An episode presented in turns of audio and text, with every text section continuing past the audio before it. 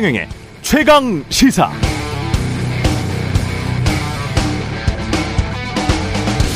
네, 천하에는 두 가지 큰 기준이 있는데 하나는 옳고 그름 시비의 기준이고 하나는 이익이냐 손해냐 이해의 기준이다. 시비 이해. 이 두 가지 큰 기준에서 two by two죠. 네 종류의 큰 등급이 생기는데 옳은 걸 지켜서 이익 얻는 것이 가장 높고 옳은 것을 지켜서 해를 받는 것이 그 다음. 그 다음은 나쁜 것을 쫓아 이익을 얻는 것 가장 낮은 등급은 나쁜 것을 쫓아 해를 받는 겁니다. 다산 정약용 선생의 시문집에 나오는 글귀라고 하는데요. 실학의 대가가 답죠. 유학자지만 이익을 결코 죄악시하지 않고 오름에 기반해서 이익까지 얻는 것을 최고로 쳤다는 점이 저는 이 부분이 제일 마음에 쏙 들고요. 그러나 지금 세상은 나쁜 것을 쫓더라도 이익을 얻는 걸 최고로 칠 수도 있거든요. 정약용 선생에 따르면 그건 3등밖에 안 되는데 그렇다면 저는 좀 운이 안 좋더라도 2등이라도 해야 되겠다. 그런 마음을 먹었습니다. 옳은 것을 지켜서 해를 받는다면 어쩔 수 없겠죠.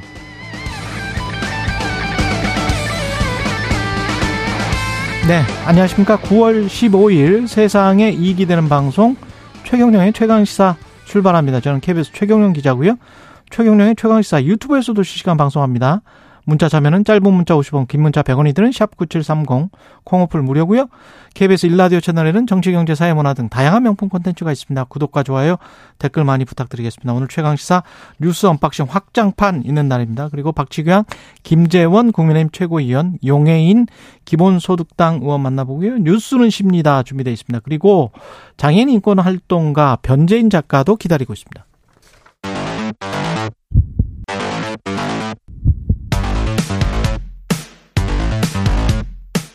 오늘 아침 가장 뜨거운 뉴스 뉴스 언박싱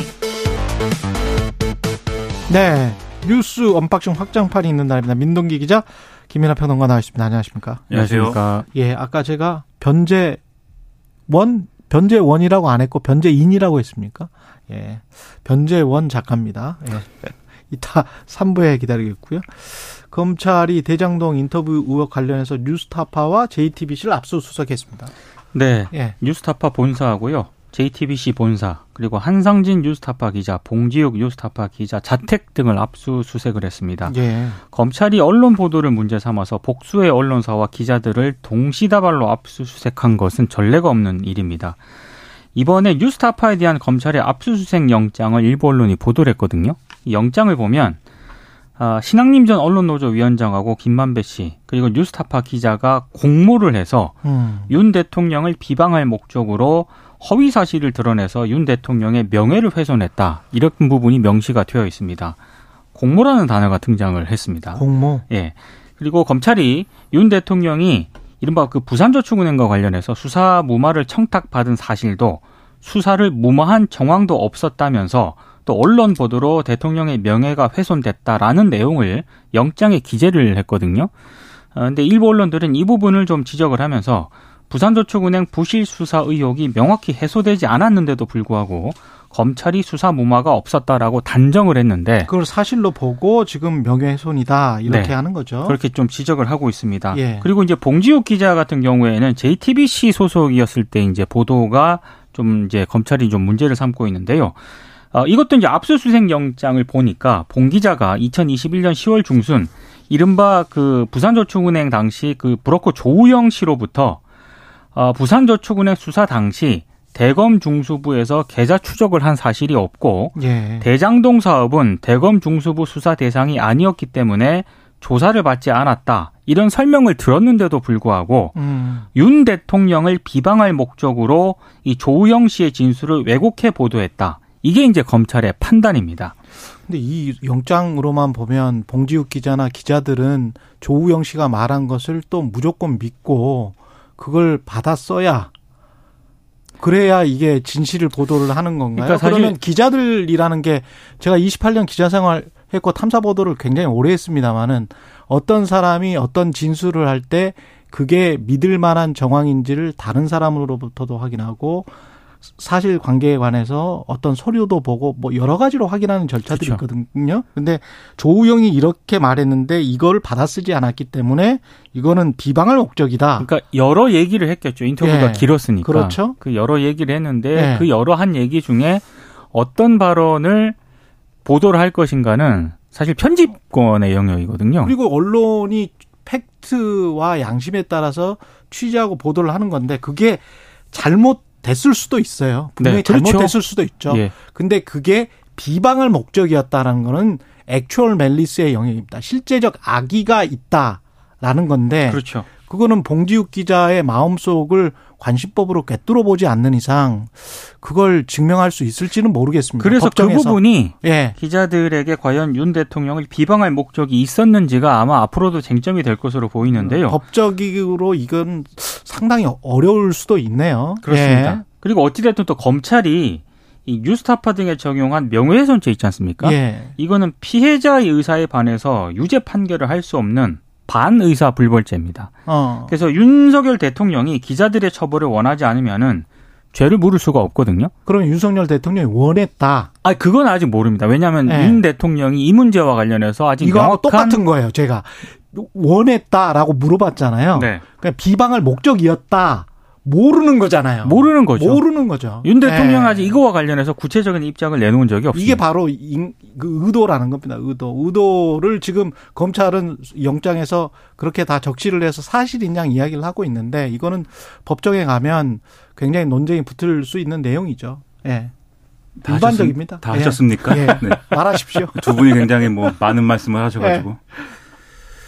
뭐 어디서부터 얘기해야 될지 모르겠는데 이 네. 문제와 관련돼서 지금 검찰의 시각은 결론을 정해놓고 나머지 논리를 맞추기 때문에 지금 말씀하신 무리수가 나온다고 봅니다. 음.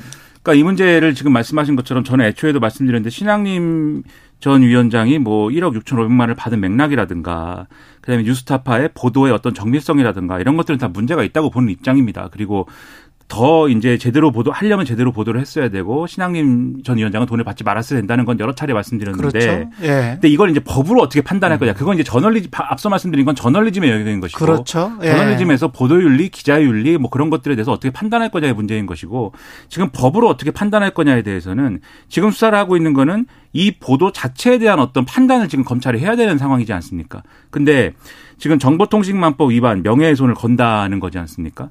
근데 이 경우에는 어떤 문제가 생겨 애초에 이제 고려했던 거는 공직선거법상에 이제 뭐 허위사실 유포를 통한 뭐 그런 것이나 이런 걸 걸려고 했는데 그거는 시효가 지났고 그리고 또 다른 뭐 이 어떤 법리를 들이밀기에는 예를 들면 그냥 형법상 명예훼손을 걸기에는 그거 이제 수위가 낮은 것이고 음. 그러다 보니까 지금 정보통신망법 위반 명예훼손을 걸려고 하는 건데 이 죄가 그러면 정확하게 어떤 죄냐면은 이걸 보도한 것 자체가 죄다라는 이 어떤 그 논리가 성립을 해야 돼요. 보도한 것 자체가 죄다. 예. 근데 그러려면은 말씀하신 것처럼 그냥 예를 들면 언론이 보도를 할 때 사실을 오인해 가지고 오보를 냈다라는 것은 처벌의 대상이 아닙니다. 그거는 예. 그렇죠. 저널리즘의 어떤 윤리에 따라서 이 강한 비판의 대상 이기는 하겠지만 처벌의 대상이 아니기 때문에 이게 정말 죄가 되려는 거를 입증하려면 지금 말씀하신 대로 애초에 윤석열 대통령을 비방할 목적이 있어야 되고 첫 번째 그 비방할 목적에 따라서 일부러 없는 사실을 지어내거나 이 사실이 아닌 것들을 일부러 보도하거나 하는 행위가 증명이 돼야 된단 말이죠. 근데 그거를 검찰이 논리적으로 구성을 하려면 애초에 부산저축은행 관련 수사 덮어주기 의혹이었다는 게 없다는 게 전제가 돼야 그렇죠. 이 법리를 걸 수가 있는 것이고. 근데 그거는 다 검사들 안에서 이루어졌던 일이란 말이죠. 음. 그리고 현직 대통령은 당시에 그 담당 검사였던 거는 사실이에요. 그죠? 그렇죠. 예. 네. 자, 그, 그 전제가 이 법리를 적용하려면은 음. 부산저축은행 봐주기는 없어야 됩니다. 그 없어야 이제 없는 사실을 지어낸 악의적인 보도가 되는 거 아닙니까? 그리고 이 사람들이 아주 악의적인 어떤 목적을 가지고 서로 짰든지 뭐 아니면 뭐 여러 가지 이익에 어떤 기반했든지 그런 악의가 또 있어야 돼요. 그러니까 그런 내용을 막 영장에 적으니까 음. 그 영장을 적, 영장에 적어놓은 거하고 지금 현실적인 어떤 언론의 보도 내용하고 비교를 해보면 안 맞는 부분들이 막 지금 생기는 거죠. 그게 바로 지금 말씀하신 대로 부산저축은행 의혹에 대해서는 지금 검찰이 여기에 대해서 명확하게 다시 수사를 하거나 뭐 그런 결과를 내놓은 게 아니지 않습니까? 그렇죠. 이 영장에 이렇게 적으려는 근거는 우리가 당사자인데 우리가 아닙니다라고 주장하는 것밖에 없는 거잖아요. 그렇죠. 그리고 그러니까 2015년에 조우영 씨는 기소를 기소가 됐고 그렇죠. 그렇죠. 그리고 예. 조우영 씨의 뭐발이 사실 뭐 사실인지 여부는 모르겠지만 주장이 있었는데 그거를 안 담았다라는 것도 음. 악의적으로 보도했다라는 어떤 그 논, 법리를 구성하기 위해서 들고 있는 논리인데 지금 이 기자들의 반론은 지금 말씀하신 대로 그런 거예요. 조우영 씨의 그러면 본인의 어떤 이익이 걸린 문제인데 예를 예. 들면 그 당시에 브로커로서 그렇죠. 대장동 대출을 일으킬 때 이 유법적으로 일으켰는지 아니면은 뭐 다른 어떤 정당하게 일으켰는지는 이 사람의 법적 이익이 걸린 문제인데 자기 변호를 하는데 더군다나 진술도 계속 지금 보면은 종합적으로 보면은 이 주장도 갔다. 계속 왔다 갔다 하고 음. 바뀌거든요. 예. 그걸 다 반영해 가지고 보도를 하는 게 맞는 거냐라는 판단은 음. 당연히 할 수 있는 겁니다, 기자가. 그래서 이런 것들을 종합적으로 보면은 지금 무리하고 있다. 그 무리하고 있는 이유는 뭐냐? 앞서 말씀하신 것처럼 이 결국 반의사 불벌죄인데 무리하는 걸 알면은 당사자인 지금 명예훼손을 당한 당사자가 윤석열 대통령이거든요. 윤석열 대통령이 누구보다도 이 법에 대해서 전문가인데 이렇게 하는 건 무리야라고 판단하면은 검찰이 이 수사를 안 하겠죠. 근데 진행되고 있다는 건 어떤 의미겠느냐. 음. 이걸 보면 결국은 이거는 언론계에서는 언론 탄압이다라고 얘기할 수밖에 없는 국면에 지금 들어왔다라고 생각이 됩니다. 실제로도 국제 기자연맹이 정식으로 그 보도자를 냈습니다. 그죠? 성명을 발표를 했습니다. 예. 그러니까 언론 탄압이라고 공식적으로 이제 제가 관련해 가지고 그 한번 봤는데 그 성명서가 9월 14일자로 나왔더라고요. 영어로 다 돼 있고 간단하게 IFJ 국제 기자연맹 쪽만 어 읽어 드리면 이런 검찰의 압수수색이나 이런 수사 과정 전체를 언론 매체에 대한 것을 그냥 트렌드의 최근이라고 지금 이야기를 하고 있습니다. 그러니까 어떤 우려되는 어떤 상황, 트렌드의 가장 최신의 일, 음. 이렇게 이야기를 하고 있어요. 현직 정부에서 미디어의 권리를 침해하는 그런 사례들 중 하나, 그리고 최신의 일, 이렇게 이야기를 하고 있고, 즉각 모든 수사, 뉴스타파와 JTBC와 관련된 모든 수사를 철회하라라고 요구를 하고 있습니다. 그리고 국민의 힘에 대해서는 언론의 자유를 보호하라라고 주문하고 있습니다. 예. 제가 영어를 꽤 잘하니까요. 예. 그대로 그대로 읽어 예 번역해 드렸습니다. 제가 뭐 예. 이제 또 청취자 입장에서는 야 너무 한쪽 얘기만 하는 거 아니냐 싶어서 예. 잠깐 그 얘기를 드리자면 오늘은 이렇게 얘기를 했는데 예. 혹시라도 추가적인 사실관계가 뭐 드러날 수도 있어요 검찰 수사를 그렇죠. 통해서 정말 아, 우리가 그렇죠. 상상도 못했던 일이 있을 수도 있는 거니까 그렇죠. 일단 오늘 시점에서는 이렇게 보지만 아. 이후 상황 전개에 따라서는 뭐 검찰의 주장이 증명될 수도 있겠죠. 근데 그거는 두고 보시면 알게 될 것이다 음. 이렇게 생각을 합니다. 예. 그리고 그때 또 제가 한번 사과를 해드렸지만 사과를 드렸지만 그때도 국민의힘의 그 반론이나 이런 것들을 우리가 뉴스 언박싱에서 다루지 않은 게 아니고요. 한 두 번 정도 말을 했더라고요. 제가 다시 한번 들어보니까 뭐 김민아 네. 예 민동기 기자가 다 이야기를 해서 그런 반박의 논리나 이런 것들은 그때도 포함이 됐었음을 다시 한번 말씀을 드립니다. 그러나 그럼에도 불구하고 이게 꼼꼼히 더 따져봐야 됐었다. 저널리즘적으로는 그런 그 어떤 비판은 충분히 있을 수 있고 그거는 받아들입니다. 다시 한번 거기에 관해서는 어 사과를 드리고요. 예. 더 잘 해보도록 하겠습니다. 예. 그리고 검찰 특활비와 관련해서도 뉴스타파가 공개를 한 게 있네요. 그러니까 사실 어제 그 압수수색이 이루어진 날이었는데 공교롭게도 어, 뉴스타파가 검찰 특수활동비 예산 검증 결과를 발표하는 날이기도 했습니다. 그래서 왜 꼭 어제였을까? 뭐 이런 또 의혹이 제기가 되기도 했는데요. 어찌됐든 어, 검찰이 전국 67개 고검, 지검, 지청에서 사용한 특활비 검증 결과를 어, 검찰 예산 검증 공동주시단이 어제 발표를 했거든요. 어, 몇 가지만 소개를 해드리면 어, 특활비가 수사와 무관하게 쓰인 사례가 확인이 됐는데 광주지검 장흥지청 같은 경우에는요. 2020년 6월부터 2021년 1월까지 검사실 두 곳의 공기청정기 렌털비를 특활비로 지출을 했습니다. 뭐 액수는 얼마 안 될 수도 있습니다만 55만 8,400원 정도거든요. 어찌됐든 이걸 특활비에서 사용을 하는 게 맞느냐 이런 지적이 나올 법도 하고요. 그리고 기념사진 비용도 특활비에서 나갔다라고 합니다. 아, 그리고 특활비가 아, 일부 검찰 고위 간부들 같은 경우에는 퇴직이라든가 인사 네. 시점에 특활비 사용액이 급증하는 그런 양상을 보이기도 했는데요. 전별금 그런 정도로. 그러니까 여러 해석이 나올 수가 있는데 특활비가 원래 이게 마약 사범이나 이런 거 단속할 때 뭐 원래 뭐 그렇죠. 잠입하고 뭐 이럴 때 쓰라고 하는 게 그게 특활비잖아요. 근데 그렇죠? 액수가 좀 이상합니다. 왜냐하면 네. 송인택 전 울산지검장 같은 경우에 지난 2019년 7월 퇴임을 앞두고 집행한 특활비 지출 내역을 보면은요. 7월 1일부터 18일 동안 18일까지 18일 동안 1,900만 원의 특활비를 쓴 것으로 확인이 됐고요. 아. 7월 8일 하루에만 1,450만 원의 또 특활비를 썼는데 이것도 좀, 좀 이상한 대목이다라는 지적이 있고 또 2018년 6월 퇴임한 공상훈 전 인천지검장 같은 경우에는 퇴임 달에만 4,179만 원의 특활비를 썼거든요. 이 가운데 91%가 퇴임을 일주일 정도 앞두고 지출이 됐습니다. 어, 이와 관련해서 이제 송전지검장 같은 경우에는 검찰에 물어보라 이렇게 해명을 했고요. 공상훈 전 인천지검장 같은 경우에는 이렇게 해명을 했습니다. 이건 특정 기관에 몰아쓰는 게 아니라 후임자의 생각이 다를 수 있기 때문에 퇴임 전에 특활비를 각 부서에 미리 배정을 해주는 것이다. 기관장을 몇 차례 했는데 항상 특활비를 넉넉하게 남기는 편이다. 이렇게 해명을 했습니다. 음. 저는 처음에 이제 이게 뭐 공기청정기나 뭐 이런데 뭐 썼다. 이게 영수증을 뭐 가리긴 가렸는데 밑에 그게 이 상호가 남아 있어가지고 어쩌다 나온 영수증이 그런 거예요. 그렇죠. 네. 네. 추정이 된다 이렇게 네. 써서 저는 대부분은 지금 검증을 못 하고 있습니다. 대부분 네, 저는 처음에는 모든 네. 이에 이제 선의를 믿기 때문에 그렇죠. 아 검찰이 공기청정기 업체를 수사하려고 했구나.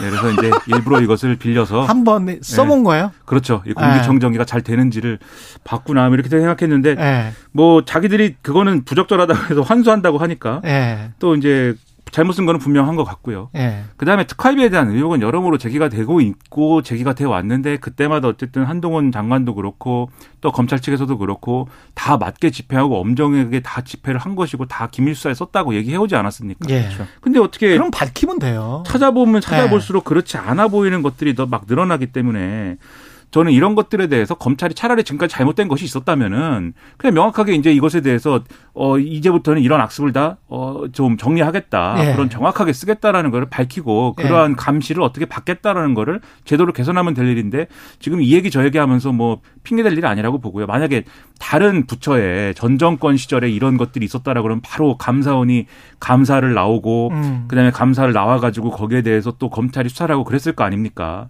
특수활동비는 사실은 국회의원 의원도 그냥 가져갔다가 홍준표 옛날 그렇죠. 그거 이제 국회에서 그렇죠. 국회에서 원내대표 그게 특수활동비예요. 근데 사실은 집에다 가져가는 건 줄로 알았다. 그게 그때는 관, 관행이었나 봐요. 그래서 그냥 가져갔던 거예요. 그래서 굉장히 좀 비판을 받았던 적이 있는데 네. 검찰도 사실은 그런 것 아닌가.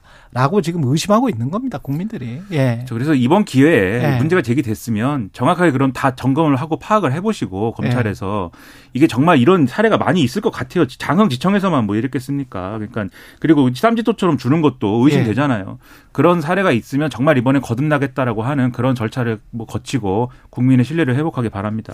날씨 교통 정보 듣고 두 가지밖에 못했네. 날씨 교통 정보 듣고 뉴스 언박싱 다시 시작하겠습니다. 네, 뉴스 언박싱 다시 시작하겠습니다. 민동기 기자 김민아 평론가와 함께하고 있습니다. 예, 푸틴 대통령이 김정은 위원장의 방북 초청을 받아들였군요. 네. 예. 크렘린궁에서 이제 공식적으로 밝힌 그런 내용입니다. 그래서 조만간 혹은 뭐 특정 시기에 푸틴 대통령이 북한을 또 방문을 할 것으로 일단 예상이 되고 있는데요. 관련해서 이번에 또 북러 정상회담에서 광범위한 군사 협력 방안이 논의가 됐다고 북한이 이제 밝혔는데 이번 회담에서 우크라이나 전쟁용 무기 지원이라든가 위성 개발 등 러시아의 기술 이전 등이 좀 상당히 좀 논의가 이루어진 것 아니냐 이런 네. 얘기도 나오고 있습니다. 실제로 푸틴 대통령도요 이번 회담을 한 뒤에 한 방송과 인터뷰를 했거든요. 현재 규정 그러니까 유엔 안보리 대북 제재를 말하는 것 같은데 이 틀 내에서도 군사 기술 협력 가능성은 있다 이렇게 얘기를 했습니다. 그 북한과 무기 그 기술 거래가 유엔 안보리 대북 제재 위반이라는 국제 사회의 비난은 어느 정도 의식을 하고는 있지만 북한과 군사 협력을 계속 추진하겠다 이런 의지를 보인 것으로 일단 해석이 되고 있는 상황입니다. 그러니까 양쪽에 이제 어떤 밀착이 종착점이 어디냐가 중요할 것인데 그 종착점으로 가는 과정에 있는 것일 텐데 그 과정에 여러 가지 이제 국제사회가 나서야 되고 뭔가를 해야 되고 이런 변수들이 있어야 되지 않습니까? 근데 그 변수들이 지금 좀 희미해요. 왜냐하면 우크라이나전은 계속해서 어쨌든 이 교착 국면인 것이고 그렇죠. 이게 안 끝나면 러시아 태도는 안 바뀔 것이고 그렇죠. 그 태도가 안 바뀌면 당연히 북한도 지금 상황에서는 러시아랑 밀착 국면으로 가져갈 수밖에 없는 것이고 그렇게 되면 거기에 대당해서 또 우리도 뭘 해야 되고 뭐 이렇게 되는 거거든요. 그리고 지금 이제 더군다나 좀 상황이 또 쉽게 안 풀릴 것 같은 게 당장 젤렌스키 대통령은 또 미국에 간다는 거 아닙니까? 그렇죠. 오늘 속보로 나온 것은. 음. 음. 그러면 미국에 가서 뭔가를 요청을 하고 또 연설을 하고 이렇게 해야 될 건데 무기 지원이라든가 이런 것들을 다시 한번 요청하고 뭐 이런 국면이 될 거잖아요. 그럼 바로 또 우리 입장에서는 바로 걸리는 게 어, 지금까지는 어쨌든 공식적으로는 오늘 보도를 보면 거의 이제 우리가 미국에 준 포탄은 우크라이나에 아마 갔을 거다라고 전문가들은 내다보고 있는 형국이지만 예. 공식적으로는 어쨌든 이 군사와 관련된 것은 지원하지 않고 있지 않습니까 우크라이나에 예. 우크라이나에 근데 그런 것도 이제는 고려해 봐야 된다 이런 목소리 커질 수 있는 거여서 아. 그런 점에서는 상당히 이제 좀 이 좀 우리가 통제할 수 없는 정세 속으로 빠져들어가는 국면일 수 있겠다. 그 점에서 우리가 전략을 잘 세우지 않으면 국익을 제대로 확보하지 못할 수가 있겠다라는 점에서 계속 이제 걱정이 커지고 있습니다. 그걸 티포 텟이라고 하는데 그쪽에서 북한에서 러시아의 탄약을 제공을 한다고 우리도 제공을 해야 된다. 그 논리로 가버리면 우크라이나 국방부 대변인 지금 이미 그렇게 그 탄약이 갔다 가고 그러니까 있다, 공, 이미 공급되고 있다 이렇게 주장을 하고는 CNN하고 인터뷰를 했는데요. 예. 북한 로켓탄이 러시아 이미 공급되고 있다. 예. 이렇게 주장을 하고 있습니다. 그리고 이제 이 문제에 대해서는 예. 오늘 동아일보의 단독 보도도 있고 그다음에 어제 이제 그 질의응답 과정에서 좀 이 대통령실 관계자가 확인해 주기도 했는데 예. 그러니까 지금 이 실제로 북한이 러시아의 로켓포, 포탄 등의 재래식 무기를 지원해 온 거에 대해서 우리 정부가 이미 몇 달 전에 포착을 했다. 어. 이 얘기를 하고 있는 그런 상황입니다. 그러니까 예. 이건 어느 정도 기정사실화 된 것이고 이미 그렇게 들어가고 있을 때의 국면이 세르게이 쇼이구 이 러시아 국방부 장관이 그 북한 행사에 막 참여하고 뭐 이러잖아요. 그 국면에 이미 그 정도로 진전이 됐다라는 거고 푸틴 대통령은 그것에 대한 어떤 담례 성격으로 지금 정상회담이라든가 이런 걸 열어준 거 아니냐 이 그림이거든요. 예. 그러니까 어느 정도는 기정사실화 된 것 같아요 그 부분은. 음. 바로 이거를 가지고 이제 우리가 그러면 우크라이나에 포탄 지원해야 되는 거냐에 대해서는 정부는 일단 우리 입장은 변화하지 않았다라고는 이 얘기를 하고 있습니다. 근데 계속 얘기하지만 이후 상황에 따라서는 얼마든지 또 생각해 볼 만한 문제다라는 거를 대통령도 그렇고 또 같이 얘기하고 있는 거잖아요. 예. 그러니까 상당히 그 국면에서는 우리가 곤란해지는 국면인 건 맞다. 대통령실 쪽에서는 이건 확실하게 선을 긋고는 있습니다만 음. 어제 이제 성일종 의원 같은 경우에는 다른 라디오 방 송사 인터뷰에서 예. 한번 고려해야 된다. 무기 지원하는 거. 우크라이나에. 이런, 네, 이런 식으로 또 얘기를 했거든요. 그러니까 이게 약간 좀 운을 좀 띄우려는 어떤 그런 성격도 있는 게 아닌가 이런 얘기도 좀 나오고 있습니다. 근데 미국이나 유럽 내 여론이 점점 특히 그리고 이번에 대규모로 어, 우크라이나가 한번 거기를 탈환해 보려고 이렇게 갔었잖아요. 그렇죠. 근데 사실상 이제 실패했다. 이건 제 말이 아니고요. 서방 언론의 말을 그대로 전해드리는 겁니다. 미국 언론의 말을 그대로 전해드리는 거예요.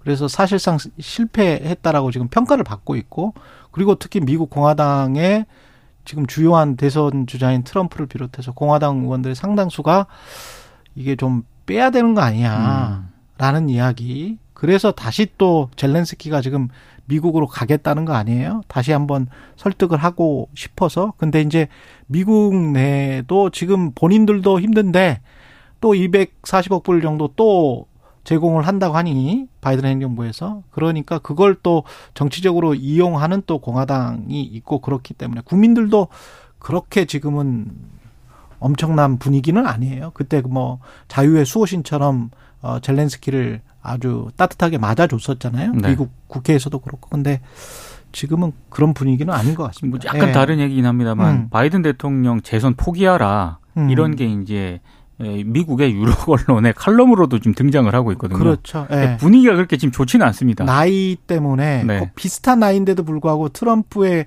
그 건강과 바이든의 건강을 미국 국민들이 유권자들이 달리 보더라고요. 한 70% 음. 넘게 건강이나 이런 것들 때문에 재선에 관해서 좀 부정적으로 보는 예, 그런 시각이 있습니다, 분명히. 그러니까 오늘 예. 보도 나온 걸 보니까 그 말씀하신 게 워싱턴 음. 포스트 칼럼인데 고령이기도 하고 그다음에 그 아들 관련 문제가 지금 있잖아요. 그렇죠. 또 기소되고 뭐 이래가지고 네. 그렇죠. 여러모로 약점이다라는 건데. 예. 근데 이렇게 곤란해지면은 지금 만약에 우크라이나를 더 전폭적으로 지원하기 어렵다라고 하면 그렇죠. 그 짐은 또 누가 지게 되는 것입니까? 이런 그렇죠. 의문도 지금 있는 거거든요. 그렇죠. 대신 다른 동맹국에서 역할을 해주면 그럴 바이든 행정부는 없, 그럴 일은 없습니다. 미국이 그렇죠. 만약에 아 발을 빼는 어떤 제스처를 보이자마자. 네. 아마 유럽은 달리 행동할 겁니다. 예. 여기서 얘기하는 동맹국이라는 것은 결국 포탄을 지금 전, 전폭적으로 지원해 줄 수 있는 어떤 그러한 역할을 할 수 있는 국가라고 하면 사실은 대한민국이 제일 우선순위에 있는 거잖아요. 그렇죠. 그렇죠. 그런 점에 있어서의 우리 국익의 확보라든가 이런 것들을 같이 생각을 해봐야 된다는 예, 거죠. 그런 말씀입니다. 음. 예. 그리고 김기현 국민의힘 대표는 이재명 민주당 대표에게 단식 중, 중단을 지금 요청을 했습니다. 국민의힘 예. 지도부에서 이재명 대표 단식 중단 요청이 나온 것은 이번이 처음인데요. 어제 국회에서 열린 최고위원회의에서 이유 여하를 막론하고 이재명 대표께서는 건강을 해치는 단식을 중단하시기를 정중히 요청한다. 이렇게 얘기를 했고 거대 의석을 가진 제1야당의 대표가 정부의 국정 운영을 점검하고 내년도 나라 살림을 챙겨야 하는 중차대한 정기국회 시기에 단식을 계속하는 것은 바람직하지 않다. 이렇게 이제 입장을 내놓았습니다. 사실 그 전까지는 김기현 대표를 비롯해서 국민의힘 쪽에서는 이재명 대표의 단식을 상당히 좀 비판적으로 일단 어, 입장을 내놓았었습니다. 조롱하고 뭐 비난하는 그런 것들도 꽤 있었죠. 그렇습니다. 예. 근데 어제 이제 이런 입장이 나오니까 그럼 뭐 입장이 바뀐 거냐 이런 아마 기자들 질문이 나왔던 것 같아요. 여기에 대한 국민의힘의 입장은 어, 이재명 대표 단식에 대한 인식이 바뀐 것은 아니다. 아, 여전히 이제 방탄을 목적으로 단식을 하고 있다. 이 판단은 이제 유지를 하고 있다라는 겁니다. 아, 그래서 어, 김기현 대표가 직접 이재명 대표를 찾아가서 단식 중단을 호소할 그런 계획은 없다는 점을 또 계속 강조를 하고 있습니다.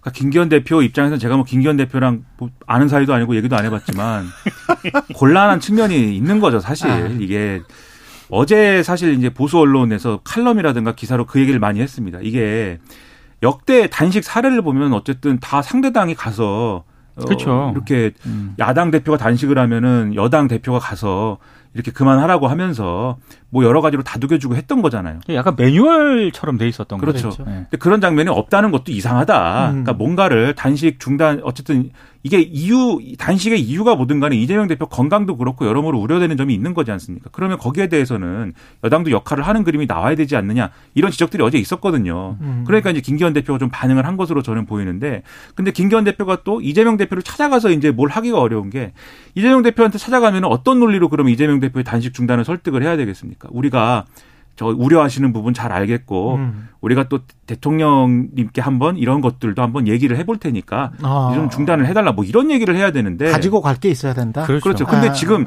김기현 대표와 국민의힘은 대통령에 대해서 전혀 그럴 수가 없는 입장인 거잖아요. 네. 오히려 오히려 이 한덕수 총리가 지난번에 그 이제 국회의원들이 물어보는 거에 대해서 음. 왜 대통령은 이재명 대표를 안 만나냐라고 물어봤을 때 답을 뭐라고 했냐면은 이게 어쨌든 지금 어, 검찰에 의해서 수사를 받고 있는 입장이기 때문에 음. 대통령이 만나는 것만으로도 시그널이 된다라고 하는 그러한 답변을 음. 총리가 직접 했단 말이에요. 음. 그게 대통령의 이재명 대표에 대한 입장인데 음. 여당 대표가 어떻게 거기 가서 대통령의 음. 입장을 한번 바꿔보겠다라는 취지의 얘기가 될 수 있는 그런 얘기를 또 어떻게 하겠습니까? 지금 같은 상황에. 그러니까는 계속 이 단식의 어떤 의도라든가 이런 것만 계속 조롱하고 폄훼하는 이런 언행만 지금 할 수밖에 없는 거예요. 지금 김기현 대표가. 그러니까 제가 볼 때는 이 모습이 나중에 과연 역사에 어떻게 남을까. 이재명 대표가 방탄 목적이다 어쩌고 뭐 이렇게 얘기를 하지만 지금까지 어떤 이 단식에 있어서 정치적 목적이 없었던 단식이 있었습니까? 그게 뭐든 간에 그러한 것들에 대해서 이런 태도로 여당이 했을 때 과연 역사에 어떻게 남겠느냐를 한번 고려를 해서 좀 판단을 해보시길 바란다 이렇게 말씀드리겠습니다.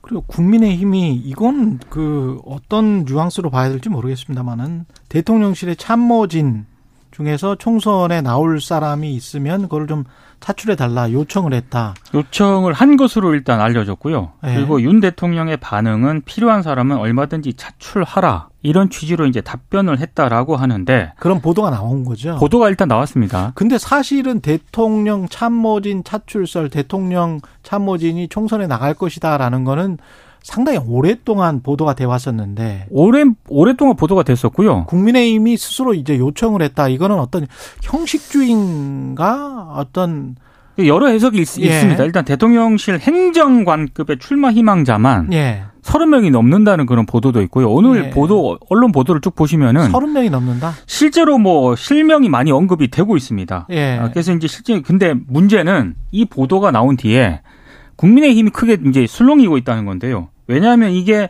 대통령실 참모들의 전면 배치가 이루어질 수 있다는 그런 얘기 아니겠습니까? 그렇죠. 그 얘기는 무슨 얘기냐면 현역 의원들 당협위원장이 바뀔 수도 있다는 그런 얘기고요. 당협위원장들 그러면 예. 이제 경선에 상당히 영향을 미친다는 거고 그렇겠네요. 여러 가지로 해석이 되고 있는 그런 상황이기 때문에 국민의힘은 굉장히 좀 예민하게 반응을 하고 있는 것 같습니다. 상당수 음. 국회의원들의 일자리가 달린 문제 아닙니까? 그래서 음. 지금까지 말씀하신 이제 그 대통령실 차출론 또는 뭐 검사 대거 공천설 뭐 이런 거 나올 때 그렇죠. 당 지도부가 항상 어떤 태도였냐면은 네. 아, 그런 얘기 근거 없다 그런 얘기 근거 없고 우리가 그렇지. 당연히 당연히 뭐 필요가 있으면은 그런 뭐 하겠지만 하기도 하겠지만 음. 그렇게 엄청난 일은 아닐 것이다 수십 명은 아니다 수명에 그렇죠. 그칠 것이다 아 그런 이야기 계속 했었죠 그렇죠 네. 계속 그랬는데 네. 이번에는 갑자기 당에서 야 필요한 인재들이 대통령실에 있으니까는 우리가 그 이게 뭐냐 이거지. 그렇죠. 예. 우리가 다 이게 요청을 했다라고 하고 대통령의 말은 아유 우리가 국정 운영하는데 좀 부담될 것 같은 데가 아니라 얼마든지 차출해 가라. 뭐 그게 수십 명이든 몇 명이든 네. 얼마든지 차출해 가라라고 했으면 이게 여의도에 있는 국회의원들 귀에는 어떻게 들리냐면 네. 아 대통령실에서 내리 꽂는구나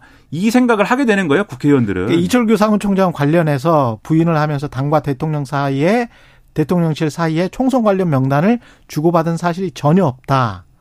라고 이야기는 그러니까 했습니다. 명단을 예. 혹시 주고받은 것 아니냐라는 얘기까지 나왔고 이게 언론에 보도까지 됐거든요. 아, 그러니까 거기에 대해서 이제 공식적으로 부정을 한 것으로 보입니다. 명단은 아. 없다라고 하면서도 예. 지금 당 지도부는 그러니까 예를 들면은 뭐 총선에 필요한 인재는 있을 수도 있는 거 아니냐. 예. 그래서 예를 들면은 뭐 좀 큰 거 얘기하면은 이제 그, 그, 뭐 어떤 장관들이랄지 뭐 그런 예. 사람들도 있는 건데 예. 그런 뭐 여러 가지를 고려해가지고 그런 필요가 있는 인물들을 불러들이는 그러한 어떤 걸 한 것이지 행정관의 뭐 명단에 갖고 있지는 않다 이렇게 주장을 하거든요. 네. 근데 뭐 그게 그거 아닙니까? 그게 뭐 행정관도 일반적인 행정관은 선임 행정관 정도 돼야 사실은 국회의원에 뭐 그러니까 사실 비서관 같은 경우는 좀 비서관, 알려졌잖아요. 비서관 선임 행정관 이 정도는 돼야 되겠죠. 근데 예. 비서관 같은 경우 알려졌는데 행정관 같은 경우는 아직 인지도가 덜하기 때문에 그럼요. 먼저 예. 차출이 될 수도 있다. 뭐 그런 얘기도 아, 있습니다. 근데 지금 예, 그런 예. 어떤 주요 인사가 아닐 수도 있다는 생각이 드는 게 예. 오늘 언론 보도를 보면은 국민의힘 관계자가 이렇게 얘기를 하고 있습니다. 당의 약세 지역인 수도권에 국정 운영 경험이 있는 새로운 인물을 대대적으로 투입하면 신선한 바람이 불 수 있다. 신선한 바람이. 그렇죠. 새로운 인물이어야 된다라고 하면은 좀 급이 낮아도 음. 상관없다는 거고 실제로 오늘 동아일보에 실명이 쭉 나왔는데 아, 고려 그래? 고려 아, 대상인 사람들의 진짜 많이 나왔어요. 실명이 아, 쭉 나왔는데 네. 약간 익숙한 이름들도 있지만 네. 아마 대부분은 모르시는 분들의 이름들이 여러 가지가 있습니다. 그럼 이게 이제 당에는 네. 당내에는 대통령실에서 어쨌든 대통령을 중심으로 한 어떤 공천이 이루어진다라는 기정사실화가 되는 국면이기 때문에 인물 검색해보고 고향 검색하고 고등학교 확인해서 지역구가 그쪽에 당협위원장인 분들은 굉장히 좀 어, 그렇죠. 어, 의식을 하시겠네요. 그래서 지도부가 네. 또 나름의 리더십을 발휘하는 데 있어서 또 기로에 서는 국면이다. 대통령실과의 어떤 역학관계에서 이렇게 볼 수 있는 보도인 거죠.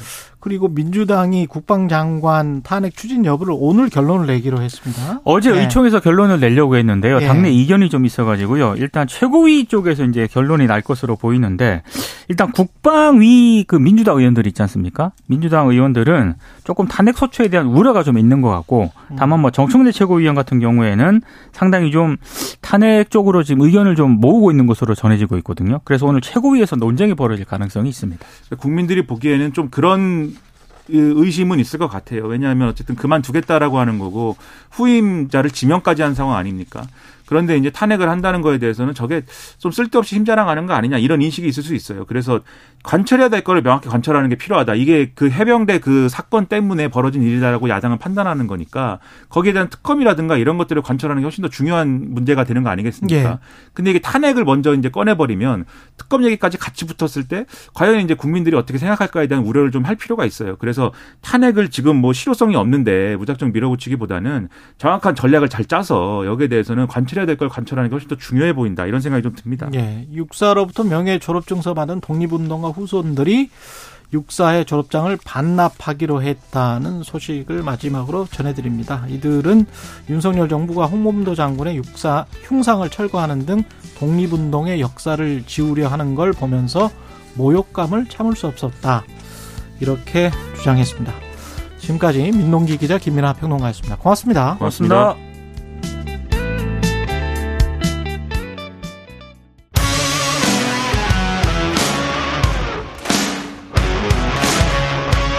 오늘 하루 이슈의 중심 최경영의 최강 시사. 네, 최경영의 최강 시사 다시 시작하겠습니다. 국회의원들이 약간 시간이 늦어져서 어, 관련된 소식들 KBS 뉴스 홈페이지를 보면서 좀 정리를 해드리겠습니다. 철도 파업 이틀째인데요. 운행의 차질이 계속될 듯하다는 소식이 있습니다. 수소행 KTX 운행 등을 요구해온 철도 노조가 어제부터 나흘간 1차 총파업에 들어갔고요. KTX와 일반 열차 등의 운행률이 20% 넘게 줄어들면서 시민들이 불편을 겪고 있다는 소식. 그리고 어, 김정은 위원장이 하바로프스크로 이동을 했군요. 푸틴 대통령, 러시아의 푸틴 대통령은 대북 제재 안에서 군사 협력이 가능하다는 뜻을 밝혔고요. 미국은 대러 제재를 확대하겠다. 나토 동맹 기업도 포함해서 대러 제재를 확대하겠다는 제재 확대를 북미 정상회담 이후 발표했습니다. 예. 여야 가리지 않고 할 말 하시는 용해인 기본소득당 의원 어, 들어오셨습니다. 안녕하세요. 네, 안녕하세요. 예. 용해인입니다. 지금 사실 이 시간이 김재원 최고위원의 박치기왕 시간인데 김재원 최고위원이 어 무슨 일이신지 예. 전화를 안 받으셔서 네, 제가 늦은 게 아니라는 점을 예, 의원은 늦으신 게 아니고 예. 그 다음이에요. 8시 15분부터인데 근데 그 방송에 약간 차질이 생겨서 어, 용해인 의원부터 어, 정치 현안들 좀 짚어보겠습니다. 감사합니다. 아, 아닙니다. 예. 이번 개각의 의미부터 좀 살펴봐야 될 것 같은데요. 점수를 준다면 어떻게 평가하십니까? 국방부, 문체부, 여가부 소폭 개각했습니다. 네, 저는 네. 적반하장 네. 개각이라고 생각하는데요. 적반하장 네. 개각이다. 예. 그러니까 개각이라는 건 국정 쇄신의 일환이잖아요. 그러니까 예. 그것이 야당이 요구했던 아니면 여당 스스로가 그런 쇄신이 필요하다고 생각했던 뭐건 간에 예. 어떤 새롭게 시작한다라는 의미를 담아야 하는데 예. 이 특, 특히 이제 국방부 장관 바꾼다는 말이 돌았을 때 그랬죠. 이게 이제 홍범도 장군 흉상 관련 논란이라거나 아. 아니면 이제 최상병 사, 음. 그 사망 사건의 수사 외환 문제에 대한 경질성 아니겠냐 음. 이런 추측을 했었는데 사실은 오히려 홍범도 흉상 홍범도 장군 흉상 이전 문제를 가장 먼저 꺼냈던 그랬죠? 신원식 의원이 그 자리에 이제 지명이 되는 걸 보고 음. 아 이거는 경질성 인사가 아니라 오히려 네. 그 문제를 더 잘 끌고 갈 아, 인사를 앉힌 거구나라는 생각이 좀 들었습니다. 그래서 이게 대, 윤석열 대통령 눈높이에 맞는 개각일진 모르겠지만 국민 눈높이에 맞는 어, 인사는 아닌 것 같습니다. 신원식 국방부 장관 후보자는 12.12하고 박정희 대통령 돌아가시는 그 공백기에 에, 저는 그때 당시 나라 구해야 되겠다고 나왔다 봐요. 뭐 서울의 봄이라든가 이런 것들을 어 일어나고 그래서 저는 나라 구해야 되겠다고 나왔다 본다. 11.12 쿠데타를 옹호하는 듯한 그런 발언을 했는데 그 다음에 이제 기자들이 물어보니까 쿠데타가 불가능하다 이렇게 설명하는 과정에서 앞뒤 맥락을 자르고 이야기한 거다. 어, 뭐 이렇게 에, 답변은 했습니다만 그 이후에도 어, 민주화라고 생각을 했는데 사실은 자유민주주의가 아니라 인민민주주의로 뚜벅뚜벅 걸어간 30년이 지난 지금 뭐 이런 이야기를 그러니까 우리가 87년, 88년 이후에 인민민주주의를 했다라는 식으로 지금 또 이야기를 했더라고요. 네, 이게 예. 그 북한에서 한 말이 아니라는 것이 매우 놀라운 일이죠. 그러니까 예. 5.16은 문사, 문명사적 관점에서 위대한 혁명이다. 그리고 음. 87년 이후에 한국 체제는 인민민주주의다.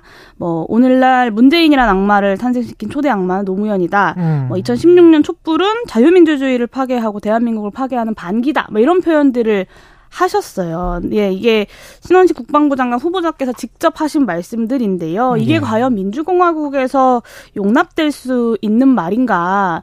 최근에 뭐 한 언론사의 보도를 가지고 사형죄에 체할 뭐 국기문란죄, 국기문란이다, 예. 뭐 이런 얘기 이런 얘기를 여당에서들 많이 하시는데 저는 이 말들이야말로 반국가 세력이라는 평가를 받을 수 있는 발언들이 아닌가라는 생각이 좀 들고요. 예.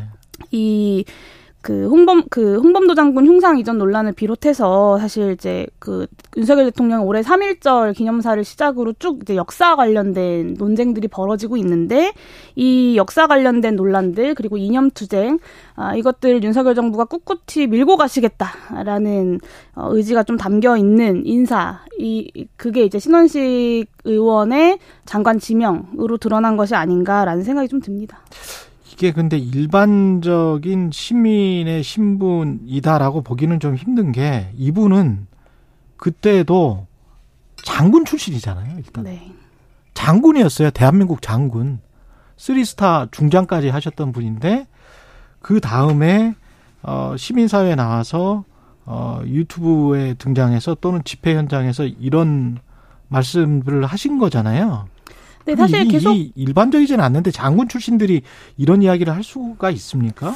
일반적이지 않죠. 그러니까 장군 네. 출신이 이런 이야기를 하는 것도 참 황당하지만 예. 사실은 이런 이야기를 뭐 어떤 그 공직을 끝내고 민간인으로서 이런 이야기를 한다면 뭐 그거 자체는 어떤 표현의 자유로서 어. 뭐 고려해 봄 동의할 수는 없지만 예. 고려해 볼 수도 있지 않을까 싶을지 모르겠지만 음. 일단 지금 국민의힘에서 지난 총선 때 비례로 공천을 받으신 거고 음. 그리고 지금 현재는 어 우리나라 그 군 관련돼서 가장 막강한 이제 권한을 쥐게 되는 국방부 장관 자리에 지명이 되신 건 아니겠습니까? 예. 그래서 군대 군대라는 공간을 어, 어떤 민주화 이후에 우리 사회가 합의해 왔던 그런 공간이 아닌 어떤 여전히 군사 독재 시절에 살고 있는 분이지 않은가 뭐 그런 우려도 좀 듭니다. 근데 장관으로 임명되면 좀 균형 있게 일할 것이다. 이러 그리고 최고의 국방 전문가다. 이게 국민의힘 입장 같은데 이런 인식을 가지고 있는 것 같은 분이 장관으로 임명되면 균형 있게 일할 수 있을까요? 어떻게 보세요? 원래 근데 검증이라는 것은 예. 그가 평소에 갖고 왔었던 어, 인식들과 그렇죠. 예. 그리고 보여왔던 행보들을 가지고 검증을 음. 하는 겁니다. 근데 그 지난 최소한 그러면 앞으로는 균형감을 가지고 이제 직을 수행하겠다라고 하려면 음. 과거의 어떤 본인들 본인의 행보와 발언들에 대한 어떤 스스로의 평가와 어, 부적절한 부분에 대한 국민들에 대한 사과 이런 것들이 전제가 되어야 앞으로는 달라질 것이다라고 예. 이제 예상이라도 할 수 있는 건데 예. 지금 뭐 국민의힘을 비롯해서 신원식 후보자의 태도는 전혀 그런 태도는 아니어서 예. 과연 과거를 돌이켜 봤을 때 그리고 음. 지금의 어떤 태도들을 봤을 때 앞으로 달라질 것이라는 걸 기대할 수 있는가 저는 음. 그런 가능성은 크지 않다고 생각합니다. 국민의힘은 그 해병대 최상병 순직 사건 그리고 외화 의혹과는 관련이 없다라고 하지만 어 관련해서 이제 국방장관이 아직 그 사표 수리를 받지를 않았기 때문에 대통령이. 장관 탄핵을 민주당이 오늘이라도 할 수는 있겠죠 발의를. 근데 또 국민의힘은 그렇게 되면 뭐 국방부 장관이기 때문에 국가 안보에 공백이 생긴다. 이렇게 지금 어 반론을 제기하고 있고 민주당에서는 어떤 결론을 내릴 거라고 보십니까? 글쎄요, 민주당에서 네. 어떤 결론을 내릴지 제가 예측하기는 쉽지는 않습니다만 제가 예. 민주당에 있는 게 아니니 다만 저는 탄핵 결정을 왜 못하는지는 좀 납득이 되지 않습니다. 아, 그러니까 아, 예. 그 탄핵으로 인해서 안보 공백이 발생한다고 하면 음. 사실 국방부에서 빠르게 그러니까 대통령실에서 빠르게 사표를 수리하면 될 일입니다. 그러니까 아. 이게 탄핵이 발의가 된다고 끝이 아니라 네. 그 국회에서 본회의를 통과해야 되는 것이기 그렇죠. 때문에 그러니까 물리적으로 걸리는 시간이 있습니다. 그렇겠죠. 그래서 만약에 탄핵안이 발의된다고 해서 바로 안보 라인의 공백, 그러니까 국민의힘의 주장을 100번 양보해서 어. 인용한다고 했을 때도 그것이 바로 발생하는 것은 아니다. 근데 어. 대통령실에서는 어쨌든 이 최상병 문제라거나 아니면 그 수사의안 문제라거나 홍범도 장군 흉상 이전 관련 논란들에 대해서 책임을 묻는 방식으로 장관을 교체하고 싶지 않은 것 아닙니까? 음. 그런 의도를 명확하게 가지고 있는데 왜 야당이 여기서 그 탄핵안 발의조차도 망설이고 있는 것인지 음. 저는 좀 납득하기가 어렵습니다. 그리고 유인천 문체부 장관 후보자 같은 경우도 어 장관으로 임명되면 균형 잡고 일할 거다. 왜냐하면 블랙리스트 의혹이 있긴 있었기 때문에 근데 본인은 부인은 하고 있지만 어, 균형 잡고 일할 수 있을 거라고 보십니까? 그 일단 그 블랙리스트 문제를 뭐 다시 한번 좀 정리해 보겠다 이런 예. 이야기를 했는데 예. 이 블랙리스트 문제를 정리하려면 저는 유인촌 후보자가 본인의 정계 활동을 좀 정리하셔야 되지 않는가라는 말씀을 좀 드리고 싶어요. 그러니까 음. 이 그때 당시를 돌이켜 보면 2008년 문체부 장관이 된 직후에 가장 먼저 한 말이 이전 정권의 정치색을 가진 문화예술계 단체장들은 스스로 자리에서 물러나라 라는 아. 말이었습니다. 근데 이게 예. 그 문화예술계 블랙리스트의 시작이었거든요. 그러니까 음. 이 본인의 과거의 정치 행보들부터 좀 정리하고 사과하셔야 이 블랙리스트라는 문제도 좀 정리될 수 있는 것이 아닌가라는 음. 말씀을 좀 드리고 싶고 본인도 그런 말을 했었거든 네. 했었군요. 예. 그 문화 권력 균형화 전략 대외비 보고서라거나 아니면 예. 문화예술 체육인 건전화 사업 계획, 뭐 좌파 연예인 활동 실태 및 고려 사항 같은 이 문, 유인촌 문체부 장관 시절에 만들어진 문서들이 사실 수두룩합니다. 그래서 이거는 문체부가 아니고 국정원 문건 아니에요? 국정원 문건 그 네. 그건 이제 방송통신위원장 네. 이동관 홍보수석 관련된 문서들도 사실 마찬가지인데 네. 그 관련 부처나 관련 그 공직자들이 연관되어 네. 있다고 보기 어렵죠. 네. 네. 그런 면에서 연관성을 부인하기에는 좀 증거가 너무 뚜렷한 것이 아닌가라는 음. 말씀을 좀 드리고 싶고요. 언론과 국민을 향해서 욕설을 이제 하고 또 문학의 블랙리스트를 만들었던 게 사실상 들통이 나서 음. 쫓겨나듯 정치권에서 이제 퇴출당하듯 쫓겼던 사람을 다시 불러들이게 된 건데 여기에는 좀 이동관 방통위원장과 좀 항보를 맞춰서 빠르게 음. 좀 언론 장악을 마무리하려는 대통령실의 의지가 담겨 있는 것이 아닌가라는 국민들의 우려도 있는 것 같습니다. 예.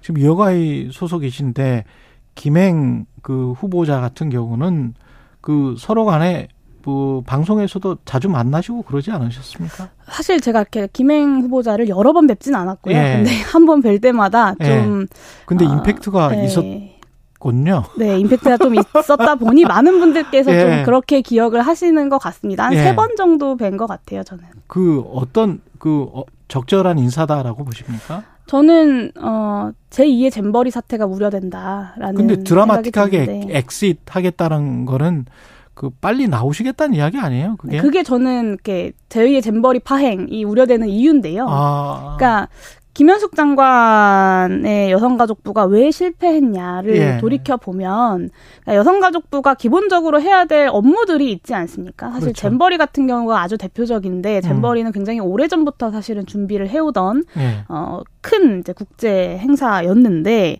어, 그런 데에는 관심이 없고 오로지 부처를 없애는 데에만 관심이 있으니 여성가족부 업무가 잘 진행이 될 리가 있겠습니까? 음. 저는 그것의 어떤 결과가 지난 잼버리 파행이었다고 생각하고요. 근데 어, 어제 이제 김행 후보자가 첫 출근을 하면서의 첫 일성도 이제 여성가족부 폐지가 이제 윤석열 대통령의 공약이다라는 음. 이야기를 하면서 뭐 드라마틱하게 exit하겠다 이런 표현을 하셨는데 어, 저는 이제 부처 발전을 위해서 노력하겠다. 혹은 우리 사회의 어떤 여성, 청소년, 노인 이런 성소 그 소수자들을 위한 어, 노력을 하겠다라는 메시지가 아니라 어, 첫날부터 어떤 본인의 업무가 끝날 날 이야기를 하는 드라마틱하게 네. 엑시하겠다. 그래서 네. 어떤 여성가족부의 소임을 잘 해내고자 하는 직원들의 사기가 오히려 떨어지는 첫 출근 일성이지 않았나라는 생각이 들고요. 실제로 여가부 직원들도 여가부 폐지에만 몰두하니까 좀 일이 잘 진행이 안 돼서 속상하다 이런 음. 이야기를 지난 1년 반 동안 좀 여러 차례 듣기도 했습니다. 그렇군요. 이재명 대표 단식이 지금 16일차 접어들었는데 격려 방문을 한 번 하셨었죠. 네, 이제 이번 주 월요일에 이제 다녀왔습니다. 어, 어떻게 판단하고 계세요? 멈춰야 된다고 생각하십니까? 어떻게 생각하십니까? 아, 사실 어, 윤석열 대통령 그러니까 집권 여당의 어떤 쇄신을 요구하면서 그러니까 내, 그 국정 운영의 쇄신을 요구하고 여러 가지 요구를 가지고 제1당 그리고 제1야당의 대표가 단식을 하는데 네. 어, 대통령실에서 이렇게까지 반응이 없고 묵묵부답인 상황에서 앞으로 그러면 대통령실에 어떤 변화를 기대할 수 있느냐라고 한다면 음. 저는 좀 그, 긍정적으로 바라보지는 않습니다. 그런 면에서 음. 오히려 야당들이 좀 힘을 합쳐서 어 집권 여당의 퇴행에 잘 맞서 싸우기 위해서 정기국회를 준비해야 되는 이제 시작이 된 상황이기 때문에 예. 뭐 마음 같아서는 단식을 어, 중단하시는 것이 어떤가라는 예. 생각이 들지만 예. 그럼에도 불구하고 어, 이 단식이 계속되는 것의 책임은 분명히 대통령실에 있다라는 말씀을 좀 드리고 싶고요. 아. 그리고 본인의 의지가 워낙 좀 어, 강한 것이 아닌가라는 어, 생각을 좀 하고 있습니다. 근데 김기현 대표는 어제 처음으로 단식 중단을 요청을 했는데 어떤 기존의 태도와는 약간의 입장 변화는 있는 것 같습니다. 근데 이제 왜 그랬을까요? 어, 처음으로 단식에 대해서 언급을 했다라는 예. 그러니까 어떤 이렇게 단식 중단이라거나 예. 뭐 이런 걸 언급했다는 점에서는 이제 변화가 있다고 볼 수 있겠습니다만 예. 그 내용의 실질을 들여다보면 저는 기존에 이 단식에 대해서 조롱하고 폄하했던 그 내용들이 바뀐 그런 기조가 바뀐 것은 아니다. 내용은 바뀌지 않았다. 네 라고 예. 보고요. 저는 최소한 김기현 대표가 방문했었어야 된다고 생각합니다. 예. 그리고 사실 어, 윤석열 대통령 임기 시작한 지 이제 한 1년 6개월 정도 됐는데 벌써 우원식 의원부터 시작해서 이정미 정의당 대표 그리고 음. 이재명 대표까지 3명의 이제 야당 즉 정치인들이 단식을 했습니다. 그랬군요. 그러니까 이게 예. 예, 이재명 대표만의 단식이 아니라요. 이 음. 윤석열 대통령의 어떤 불통 그리고 독선 이런 것에 맞서서 많은 정치인들이 사실은 벌써 세 명이나 되는 네. 어, 정치인들이 곡기를 끊었고 국민들의 어떤 어, 쇄신의 요구라거나 불만들을 음. 전달하고 있는 거죠. 근데 여기에 대해서 묵묵부답인 것이고 대통령실에서도 적극적으로 야, 야당의 대표를 만나서 소통하기 위해서 노력해야죠. 그런데 음. 이제 이재명 대표가 범죄자다라고 하면서 이제 만나지 않고 음. 있는 건 아닙니까? 예. 근데 저는 오히려 좀 그렇게 되묻고 싶어요. 그러니까 같은 논리면 음. 이명박 씨와 박근혜 씨는 도대체 왜 만나나? 최근에 이제 김기현 대표가 박근혜 아. 전 대통령을 만나고 왔는데 거기는 확정된 네, 그렇죠. 예. 이재명 대표는 아직 수사 단계에 있는 그러니까 예. 형이 확정되지 않은 사람이고 이제 박근혜, 이명박 이 두 사람은 이제 형이 확정돼서 예. 어, 실형을 살고 예. 이제 사면을 받은 그렇죠. 사람들이지 않습니까? 예. 이런 사람들은 만나면서 야당 제일야당의 대표는 만날 수 없다. 예. 저는 이건 좀 어, 치졸한 이중잣대이지 않나라는 생각이 음. 좀 듭니다. 알겠습니다. 여기까지 듣겠습니다. 지금까지 용해인 의원이었습니다. 고맙습니다. 네, 감사합니다. 여러분은 지금 KBS 1라디오 최경영의 최강 시사와 함께하고 계십니다.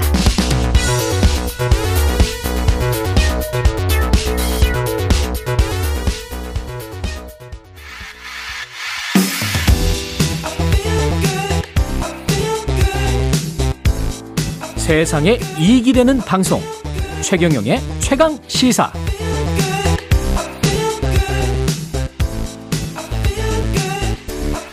네 전국 장애인 차별 철폐 연대가 8개월 만에 출근길 지하철 탑승 수위를 아, 탑승 시위를 재개를 했는데요.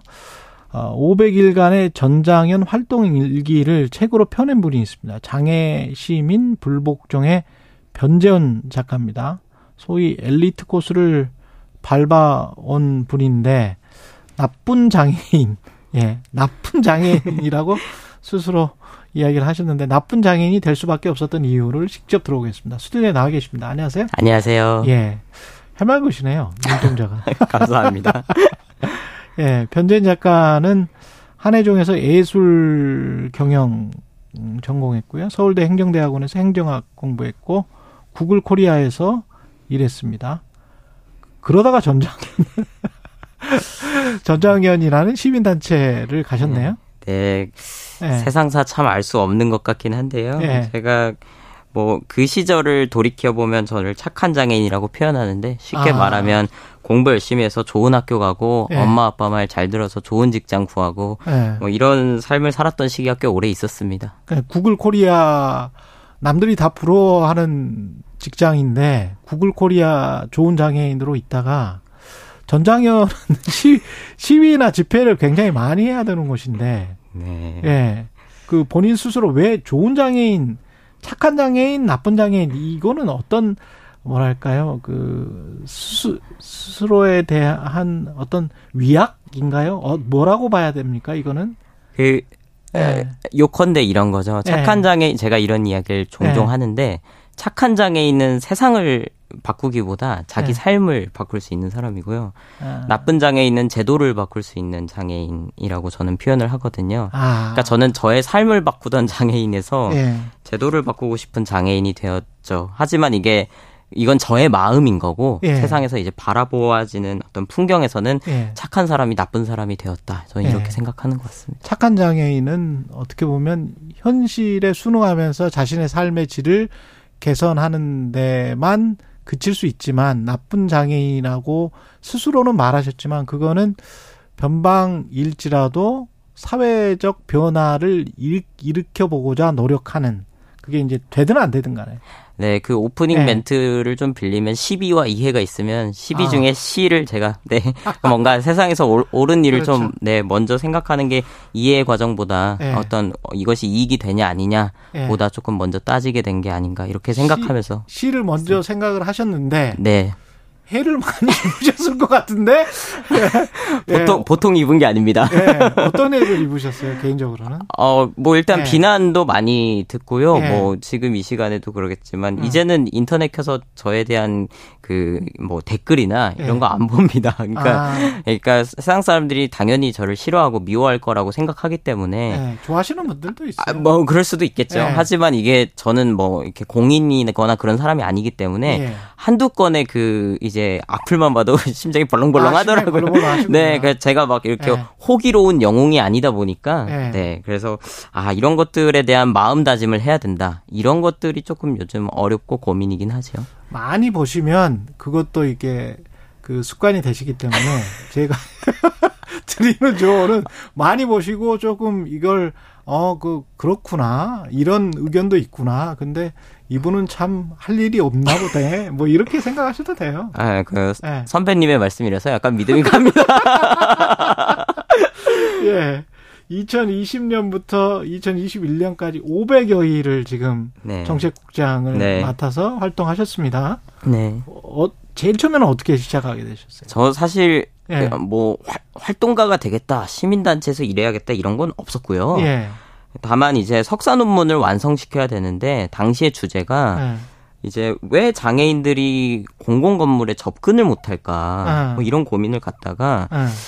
유난히 접근을 못하는데 시위를 많이 하는 사람이 있다라는 제보를 받았어요. 아. 그게 아마 이제 청취자분들께서는 사진을 보신 적 있을 텐데 흰머리 할아버지 네. 박경석 대표님이시거든요. 예, 박경석 대표. 그래서 이제 그분을 인터뷰를 했다가 인터뷰를 했었어요. 네, 근데 이제 꽉 잡힌 거죠. 잡혀서 그분이 인터뷰를 하는 목적은 뭐였습니까? 어, 왜 이렇게 데모를 많이 하시냐?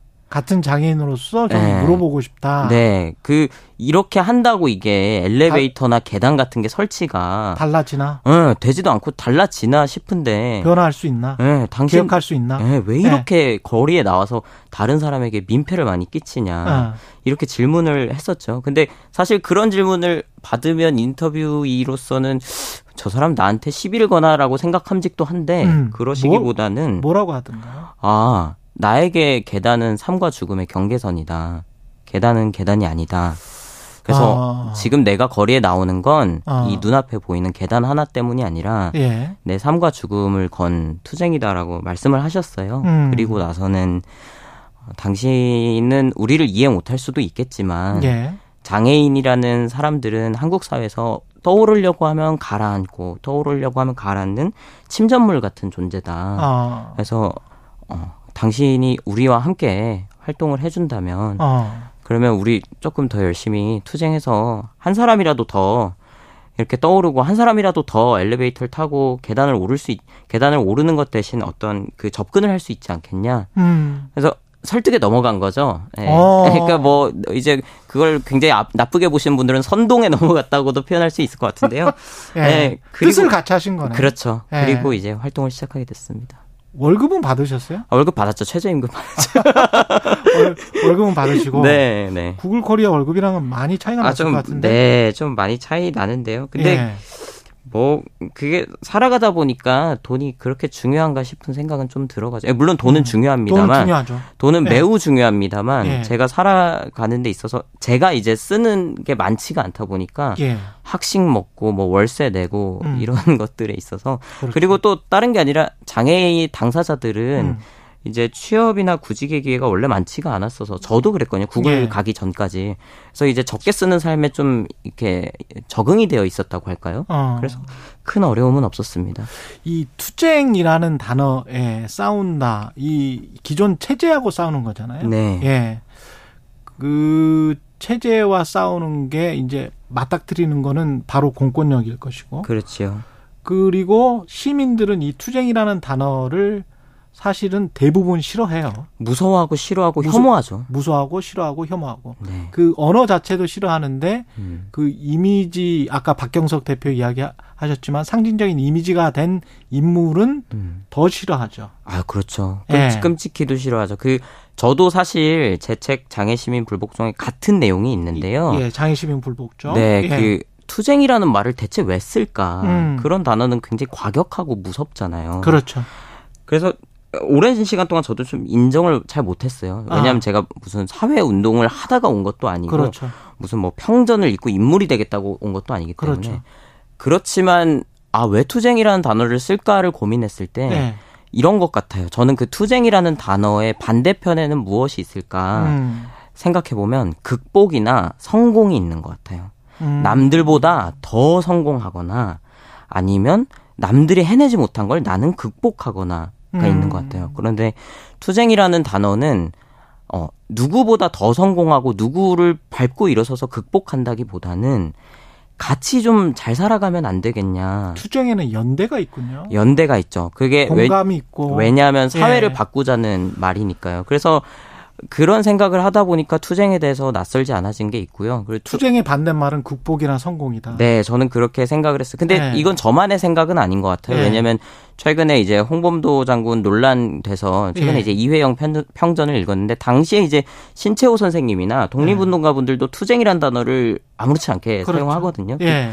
그게 결국은 개인이 잘 살아가기라기보다는 음. 그러니까 우리가 자주적인 동 이제 독립 국가로서 음. 국민으로서 함께 잘 살아가기 위해서는 그분들에게는 그게 그 당시에는 너무나 절절했고 그렇죠. 네. 그래서 굉장히 살벌한 이야기 많이 나옵니다. 아사 일제에 아사당할 것이 아니면 네. 투쟁이나 혁명을 해야 된다라고 굶어. 죽을 게 아니면 네. 네. 그래서 그렇게 본다면 우리가 조금 그 단어를 이해할 수 있지 않을까 연대의 의미에서 그렇게 근데 지금 현재 한국인이 장애인으로서 한국의 장애인이 장애를 입고 가지고 사는 것은 일제시대 독립운동가들이 그렇게 가슴 절절하게 뜨거울 수밖에 없을 정도로 투쟁했던 것만큼이나 네. 상황이 심각하다. 그 이야기에 대해서는 사실 좀 시시비비가 있을 수 예. 있죠. 그리고 저도 뭐 저희가 독립운동가입니다 이렇게 이야기하고 싶지도 않고요. 예. 다만 이제 이런 이야기는 할 수 있을 것 같아요. 장애인들이 지금 거리에 나온 이유는 딱 하나거든요. 인간답게 살고 싶다. 음.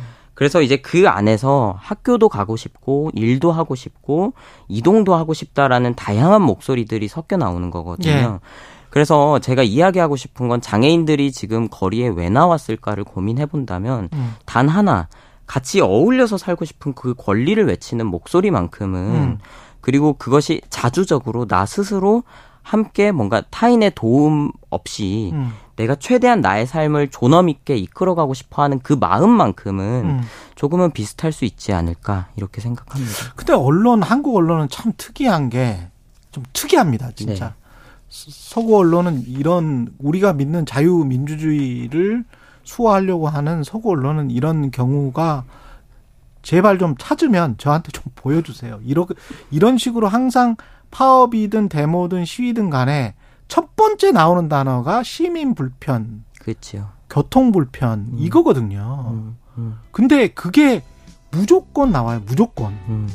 근데 저 저도 이게 왜 이렇게 됐고 기자들도 과거에 그렇게 선배 기자들이 썼으니까 그렇게 하거든요. 네. 뭐, 뭐 어떻게 왜 그거 너무 불편하지 않으세요? 그 그런 상황 자체가? 아 아니요, 저는 보통 그런 이야기 들으면 네. 사과부터 드리고 시작을 하는데요. 네. 왜냐하면 네. 불편한.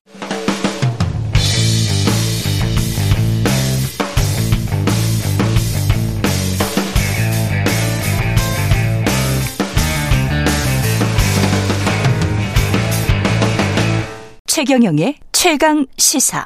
예, 변전 작가 다시 나와 있습니다. 아까 제가 제대로 어, 인지를 하지 못한 게 제 잘못입니다. 저는 쭉 이렇게 갈 수 있을 줄 알았는데 중간에 이 스팟이 꼭 있어야 되는군요. 예. 오늘 뭐 여러 가지로 순서가 겹쳐가지고 예. 제가 약간 혼동한 것 같습니다. 네, 그러면 제가 아까 이, 그 예, 말씀하셨던 네, 거, 네네네, 예. 그 사회자분께서 질문 주신 게 이게 불편의 이야기가 예. 꼭 한국 언론에서 다루어지는데 예. 여기에 대한 이야기가 딱 진행되고 있었는데 요. 예. 저는 조금 더 나아가서 이런 얘기를 하고 싶어요. 예. 그러니까 장애 운동이 너무 과격한 거 아니냐라는 음. 식으로 사실 언론에서 많이 다루거든요. 사람들 인식도 그런 게 강하죠. 그렇죠. 예. 그런데 저는 그렇게 묻고 싶은 게 있어요. 그러니까 예. 여쭤보고 싶은 게 절박한 사람들에게 어떤 최후의 수단이 있을까? 음. 그걸 여쭤보고 싶어요. 왜냐하면 지금 거리에 나온 장애 당사자분들 그 자료 화면이나 뭐 나중에 다른 분들 찾아보시면 지금 20, 20년 넘게 나온 거거든요. 예. 근데 시대가 계속 이 목소리를 묵살한 거죠. 이동하고 싶다, 학교 가고 싶다, 일하고 싶다라는 목소리를. 그래서 더 이상 미룰 수 없어서 마지막 마지막 찾아온 것이 저는 결국은 지하철을 함께 출퇴근 시간에 타는 것 같거든요. 예. 근데 지하철을 출퇴근 시간에 같이 타는 것이 과격한가에 대한 질문은 전 조금 번외로 하더라도 예. 이런 절박한 상황에서 우리가 아까 특히 박경석 대표 말한 것처럼 삶과 죽음의 경계선으로 인지하는 그 사람들에게 20년 넘게 자신들의 삶이 지연됐다면 이제 나머지 방법이 무엇이 있을까? 음. 제가 하나만 더 이렇게 말을 덧붙이고 싶은데요. 최근에 경상남도 진주를 다녀왔거든요. 예. 근데 거기 갔는데 저상 버스가 아직 2020년 기준으로 2%더라고요. 거기는 그러니까 네. 하, 이것도 굉장히 서울 중심적인 거예요. 절반 정도는 이제 저상 버스가 되지 않았냐. 네. 근데 서울 바깥의 모든 전국은 20년 전이나 지금이나 아무 그러니까 뭐 100대 중에 단 두 대 정도인 거예요. 그래서 음. 이런 이런 상황을 우리가 언제까지 지연시킬 수 있을 것인가? 이제 그 목소리를 들어야 되지 않을까 생각합니다. 조금 보충해서 이야기를 하면 제가 느끼는 거는 그런 거네요. 그러니까 삶이 지연됐다는 게 이 우리가 한 80년 산다고 치면 어 똑같이 비장애인들이 누리는 그 정도의 공공 편의 시설로 살 수 있는 80년과 그걸 전혀 못 누리고 사는 60년 플러스 조금 누리고 사는 20년이라고 생각을 해보면 그 시간 60년은 얼마나 애통하고 본인들 입장에서는 안타깝습니까? 네, 속이 타죠. 그 네. 이런 말이 있어요. 사람이 이제 굶어 죽는 이유는 식량이 없어서가 아니라 음. 식량에 접근할 수 있는 권리가 없어서다라는 이야기가 있거든요. 음. 저는 우리 사회도 마찬가지라고 봐요. 버스나 지하철을 눈앞에 두고도 그것을 탈 수 없는 이유는 버스나 지하철이 없기 때문이 아니라 예. 그것을 탈 수 있는 권리를 인정받지 못하기 때문인 거거든요. 예. 그래서 그 삶을 한평생 살았을 때 나보다 더 이제 나와 친했던 사람들 심지어 내 가족들이 그 버스에 태운 채로 나 혼자 손 흔들어 주면서 음. 한 평생을 산다는 건 굉장히 어렵고 힘들고 비참하고 슬픈 일이라고 생각합니다. 그래서 더 이상 지연할 수 없는 거고요. 이렇게 해서 투쟁과 데모와 시위를 해서 변화가 있습니까? 변화가 있지요. 변화가 네. 무엇이 있냐면 가령 네. 특수학교 설치라든지요. 음. 아니면 심지어는 교통약자법이라고 불리는 이제 저상버스를 설치해야 된다라는 법안이라든지요. 예. 아니면 장애인들이 그 건강 관리를 위해서 병원에 갈 수 있는 그 모든 권한들이 사실은 다 입법부에서 그냥 만들어진 것이 아니라 음. 거리에 나온 시민들의 정직한 목소리에서 비롯되었습니다. 네. 정부 여당은 불법 폭력 시위를 반, 방지해야 된다. 이 네. 집시법 관련 관련법 다 재개정을 추진 중인데 어떻게 생각하세요? 집회가 갖고 있는 어떤 사회 변화로서의 수단, 네, 의미. 반민주적인 발상이죠. 왜 네. 그런가 네. 하면 민주주의 국가는 사실 거의 모든 국가들이 집회 시위의 자유를 헌법에 명시하고 있습니다. 네. 그게 어떤 의미인가 하면 국민은 단지 투표용 거수기인 것이 아니라 아니다. 예, 주권자로서 그렇죠. 이 국가의 주권자로서 목소리를 내고 예. 함께 이 국가를 만들어가는 공화국의 시민이다라는 음. 뜻으로서 그게 헌법에 있는 거거든요. 예. 그런데 앞으로는 투표했으니까 대통령 국회의원들이 다 결정할 테니 너넨 가만히 있어 음. 집회 시위 하지 마라고 하면 이건 반민주적인 발상이라고밖에 생각할 수 없죠. 예 마지막으로 지금 저 교권 침해 문제도 큰 사회적인 이슈인데 장애인 교사들이 겪는 문제도 분명히 있을 것 같고 장애 인 여부와 상관없이 교사들도 존중 못 못 받고 있는 사회잖아요. 결국 이렇게 보니까 음. 아, 우리 사회가 어떤 공동체로서 어떤 노력을 기울여야 된다라고 보세요? 두 가지가 있는 것 같아요. 예. 첫 번째는 학교에서 경험하는 모든 민원과 행정 업무를 담당 교사에게 다 맡길 것이 아니라 음. 이제 서구 사회처럼 교장 교감 선생님 등 학교 관리자가 그그 그 개입에 있어서 조금 더 경영에 철저하게 개입해야 되는 게 있고요. 음. 두 번째로는 특수학급 교사라든지 아니면 장애 당사자 교사를 위해서 조금 더 많은 지원 인력이 배치되어야만 이제 학생도 교사도 모두 행복하게 일할 수 있지 않을까 생각합니다. 예. 여기까지 듣겠습니다. 지금까지 장애 시민 불복종의 저자 변재원 작가였습니다. 고맙습니다. 고맙습니다. 최경영의 최강 시사는 여러분과 함께합니다. 짧은 문자 50원, 긴 문자 100원이 드는 샵 9730. 어플 콩과 유튜브는 무료로 참여하실 수 있습니다.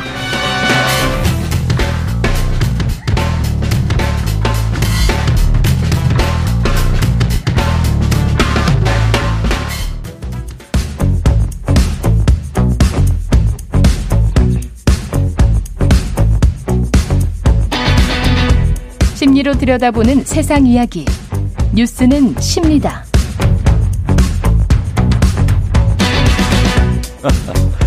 예, 정치, 경제, 사회 등 우리 사회의 다양한 이슈를 심리학적 관점에서 풀어보는 시간입니다.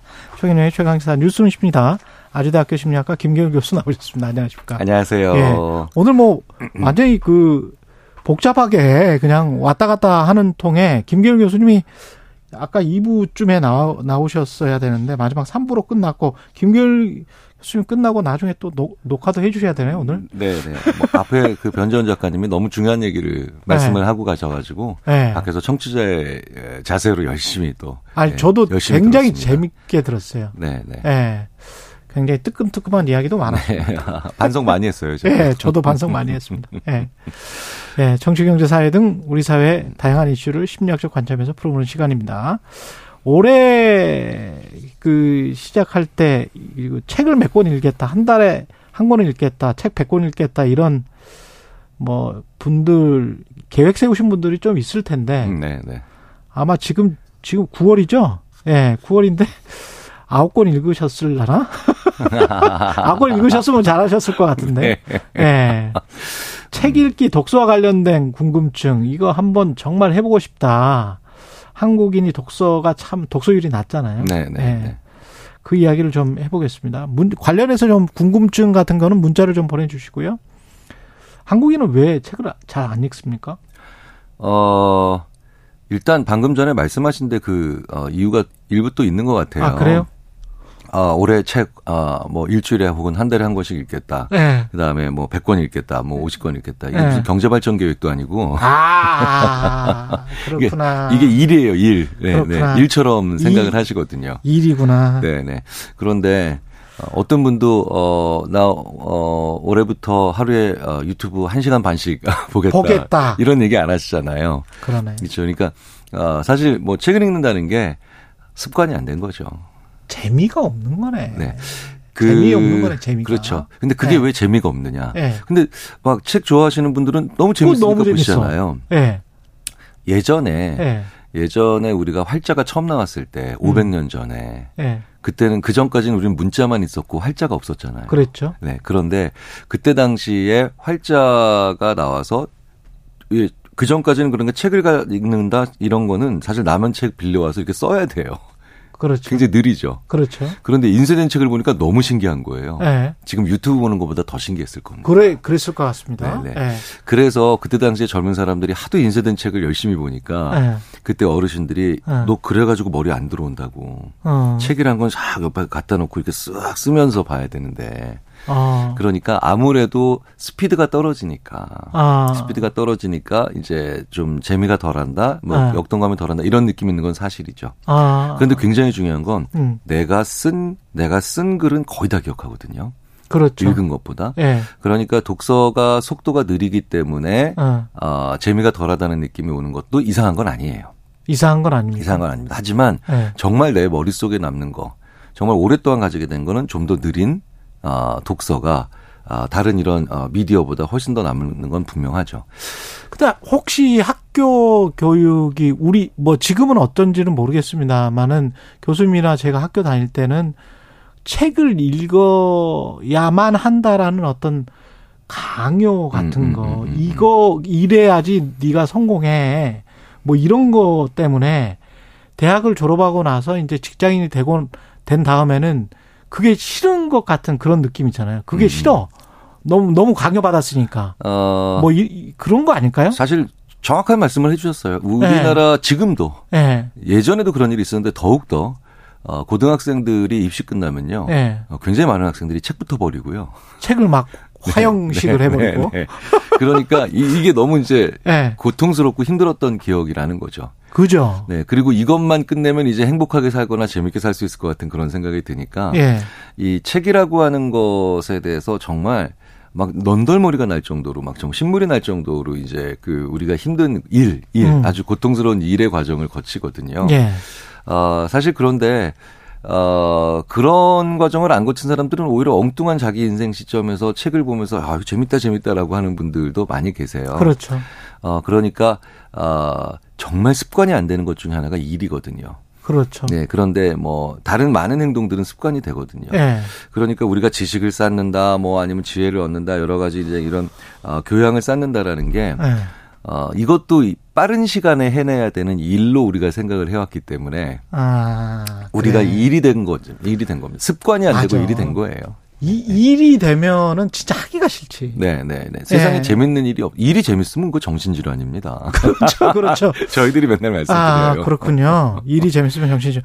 제가 정신질환을 알아왔었군요. 6031님이 수험서에 하도 찌들어서 책을 보면 피하고 싶은 것 같아요. 아까 지금 말씀하신. 음, 음, 음, 음. 그리고 5702님은 저는 책을 집안 곳곳에 둡니다. 식탁이 침대이. 그래가지고 언제든 좀 집어서 볼 수 있게 하는 그런 환경 그래서 습관 형성을 하려고 한다 뭐 이런 네, 말씀이신 것 네, 같아요. 네, 제가 그래요. 아, 네, 그러십니까? 저도 그럽니다. 그래서, 그 독서법입니까? 네, 그래서 어 그렇게 읽는 분들은 네. 어몇 권을 읽었냐라고 하는 소위 말하는 실적을 물어볼 때 네. 뭐 글쎄 네. 왜냐면 아. 이렇게 집히면 읽고 집히면 읽고라고 하니까 진도가 이렇게 한 권 한 권 한 권이 아니라 네. 이쪽에서 조금 읽고 계시고 저쪽에서 조금 읽고 계시고 이러는데 저도 전형적으로 그렇게 읽어요. 네. 그래요. 근데 그 혹시 사모님이 뭐 책을 이렇게 아무데나 널브려 놨다고 치워버리거나 뭐 이런 경우가 저는 있을 수가 있다. 그게 문제입니다. 예. 그래서 늘 그것 때문에 예. 어 이제 놀림을 받기도 하죠. 아니 예. 책을 읽어야지 책을 읽는 척을 하면 어떡하냐고. 남들한테 보여주는 것도 아니고. 근데 순간적으로 슬쩍 집어서 읽는 10분이 좋을 수도 있지 그럼요. 않습니까? 아니 생각해 보세요. 우리가 예. 편의점에 가도 예. 슬쩍 집 집어 가지고 아 조금이라도 더 소비할 수 있게끔 그럼 껌 같은 거 다 거기다 갖다 놓잖아요. 음. 네, 그러니까 아 사실은 전제 방법이 나쁜 방법이라고 생각을 하지 않. 않거든요. 그렇죠. 네, 근데 이제 조금 환경미화적 측면에서는 좀안 네. 아, 좋을 수도 있다라는 건 뭐 저도 인정합니다. 한 20년 전인가요? 뭐 제가 김 월, 신동한가 어디에 나왔던 것 같은데 김용옥 선생 음, 음, 네, 네. 서재가 있었거든요. 네, 네. 제가 뭐, 뭐 어마어마한 장소가 사진으로 찍혀 있어서 정말 놀랍던데 교수님은 그런 어떤 장사가 쫙 꼽힌 그런 어. 서재나 뭐. 뭐, 네. 아무래도, 어, 대학 교수니까, 네. 어, 서재까지는 아니더라도 책이 좀 많죠. 네. 많은데, 어, 저는, 어, 이제 대부분 이렇게 뭐 정치, 경제, 사회 뭐 아니면 뭐, 뭐, 뭐 자연과학 이렇게 분야별로 하자, 하시잖아요. 정리를. 근데 저는 조금 좀 다르게 많이 어, 해놔요. 네. 두꺼운 책. 아, 두꺼운 책은 네, 또 네. 따로? 네, 네, 얇은 책. 네. 음, 그리고 예, 표지 이쁜 책. 저는 오히려 그렇게 해놔요. 아, 그렇습니다. 네, 왜냐하면 네. 어, 나, 저는 나, 어떤 그 날이 있냐면 오늘은 좀 배구자도 괜찮을 만한 책에 한, 한 50페이지 도전해볼까? 이런 아, 마음이 들 때가 있고 예. 어떤 날은 조금 이렇게 부채질로도 쓸 수 있는 예. 그런 책을 한번 읽어볼까? 전 오히려 그런 스타일이에요. 책을 버리십니까? 과감히 버리시거나 아, 어떻게 하십니까? 아니면은 어렵죠. 그거 어떻게 하세요? 어렵죠. 예. 네. 어, 그런데 네. 어, 다른 물건과 비슷합니다. 저도 음. 20년 동안 안 본 책 중에 네. 추억이 없는 책은 버립니다. 아. 그러니까 예전에 아. 학교 다닐 때 예. 대학 국어라는 예, 교양 과목 중에 그렇죠, 그렇죠. 그, 그거 그럼... 받으신 거 기억나시죠? 대학생들 교양 과목으로 많이 받았거든요. 예. 저는 거기 있던 시가 의외로 다른 친구들은 이걸 왜 또 우리가 국어를 배워 이러고 있는데 네. 저는 거기에 있는 시나 작품들이 너무 신선한 게 많아서 그건 또 안 변해. 왜 추억이 있으니까. 아, 그렇군. 네, 근데 30년째 안 보고 있죠. 30년째 안 보고 있지만 아, 안 보고 있지만 추억이 있는 책은 아 안, 네, 안 있고요. 저는 그리고 그런 책에다가 뭐 가끔 이제 천 원짜리나 아니면 뭐 오천 원짜리 같은 거 예. 예, 많이 숨겨놔요. 네, 저 저한테 선물 주려고. 그렇겠습니다. 네. 이게 지금 저 책을 그 읽는 목적이 자기 지식이 되기 위해서 읽는 거면 음, 음. 요약하거나 정리를 꼼꼼히 하시는 분들 뭐 제가 가장 깜짝 놀랬던 분은 세명대 저널리즘 스쿨의 이봉수 교수님 같은 경우는 정말 깜짝 놀랐는데 음. 그 정리하는 법이나 뭐 이런 네, 게 네, 네. 너무 세밀해서 이게 어, 추천하신 추천하고 싶은 어떤 정리법 같은 게 있으십니까? 어, 저는, 네. 어, 실제로 이게 책을 읽고 난 다음에 정리를 좀 하면 엄청나게 기억도 오래 가고. 그니까요. 그 다음에 어, 네. 오래 남고. 네. 더 중요한 건 정리를 한 페이지를 했지만 그 책의 수백 페이지 는 내용이 나중에 인출 단서가 돼서 그 정리를 하면 음. 딸려 나옵니다. 그렇죠. 네, 네. 그래서 그게 굉장히 중요한데 그렇죠. 여기서 또 좋은 방법 중에 하나가 뭐냐면요. 네. 저는 약간 통이 하나 있어요. 통에 보, 통에 보면 한 20개 정도의 포스트잇이 있는데요. 음. 눈 가리고 딱 뽑아요. 제비 뽑기 하듯이. 아. 거기 보면 어떻게 되어 있냐면 어, 세 줄 혹은 어, 500단어 음. 혹은 어, 두 단어. 어. 뭐 이런 식으로 됐어요. 그러니까 전혀 다른 분량으로 한 20개가 있어요. 아. 그러고 난 다음에 싹 뽑아요. 예. 그 제가 제가 통제할 수 없죠. 예. 근데 쫙 뽑는데 두 번 뽑아요. 그러면 어. 하나는 어 11줄. 예. 남은 하나는 뭐뭐 뭐 뭐 10단어. 이렇게 전혀 다른 분량으로 내가 책, 의도하지 않은 정리를 해 놓은 거예요. 네, 네. 책을 읽고 난 다음에 어. 전혀 다른 분량, 내가 원하는 것도 아니고 그냥 쫙 나왔는데 아이씨, 이 책을 10단어로 얘기하라고? 음. 어, 이 책을 11줄로 이렇게 제가 원하는 방식으로 한번 하지만 아. 그런데 그렇게 전혀 다른 분량으로 한번 해 봐요. 그러면 그렇군요. 거기서 머리가 그러니까 소위 말해서 인간의 두뇌에서 엄청난 그 연결성이 한 번씩 일어나죠. 아, 그런 네. 방식. 그래서 제가 이제 왜 예를 들어서 마이클 예. 샌델의 정의란 무엇인가 예. 이거를 읽고 난 다음에 예. 제가 딱 뽑았는데 어, 정말 뭐 한 줄로 예, 요약하라고 돼 있더라고요. 그래서 제가 음 누구나 다 가지고 있지만 누구도 안 읽은 책. 이런 식으로 한번 넣어놨어요. 아. 근데 그게 몇 년이 지나도 기억이 나는 거예요. 그 제, 아. 제 문장. 왜냐면 이게 제가 내린 정의잖아요. 그렇죠. 제가 내린 정의니까. 음. 어, 그 책에는 그 사람의 얘기가 있는데, 음. 어, 그 책을 내가, 어, 내가 스스로 한번 정의 내려보고 요약한다는 건 내 언어가 된다는 뜻이거든요. 그렇죠. 그러니까 독서 토론회가 그래서 되게 좋은 거죠. 북클럽 이런 게 참 좋은 건데, 네. 어, 이렇게 전혀 다른 분량으로 한 번씩 요약해 보는 건 음. 저희들이 이렇게 표현합니다. 인지심리학자들이 초강력 딥띵킹 훈련. 아. 초강력 딥띵킹 훈련. 근데 이제 자녀를 지도하시는 완전히 다르구나. 예. 자녀를 지도하신 예. 자녀를 어, 기르시는 분들이 키우시는 분들은 예. 이걸 너무 근데 책으로 하실 필요는 없어요. 그렇 처음에 예. 어그 아이들이 좋아하는 애니메이션이나 어. 영화나 이런 거 가지고 먼저 해보시면 책에 전염시키는 게 더 좋으세요. 그렇겠습니다. 네. 네. 그래서 일단 써머리 해보는 거는 뭐든 좋죠. 드라마도. 그럼요. 심지어는. 그럼요. 네. 네. 그래서 왜냐하면 저도 읽었던 네. 책 중에 하나가 제가 좋아했던 만화 영화에 관련된 책 이런 음. 것들을 읽으니까 책과 다른 미디어를 너무 구분하지 마시고 그렇군요. 네, 그러니까 네. 경계를 좀 허무시면서 미디어와 책을 그냥 같이 묶어버리시는 게 오히려 더 좋을 수도 있어요. 그것도 아주 좋은 방법인 것 같습니다. 네. 예. 신우님은 SINU님은 저는 책 읽는 시간이 아까운데 음, 음, 음, 음, 이런 분들 계세요. 네, 네. 제가 이상한 걸까요? 영상으로 요약본만 그렇죠. 자꾸 네. 보게 됩니다. 네, 네, 네. 예.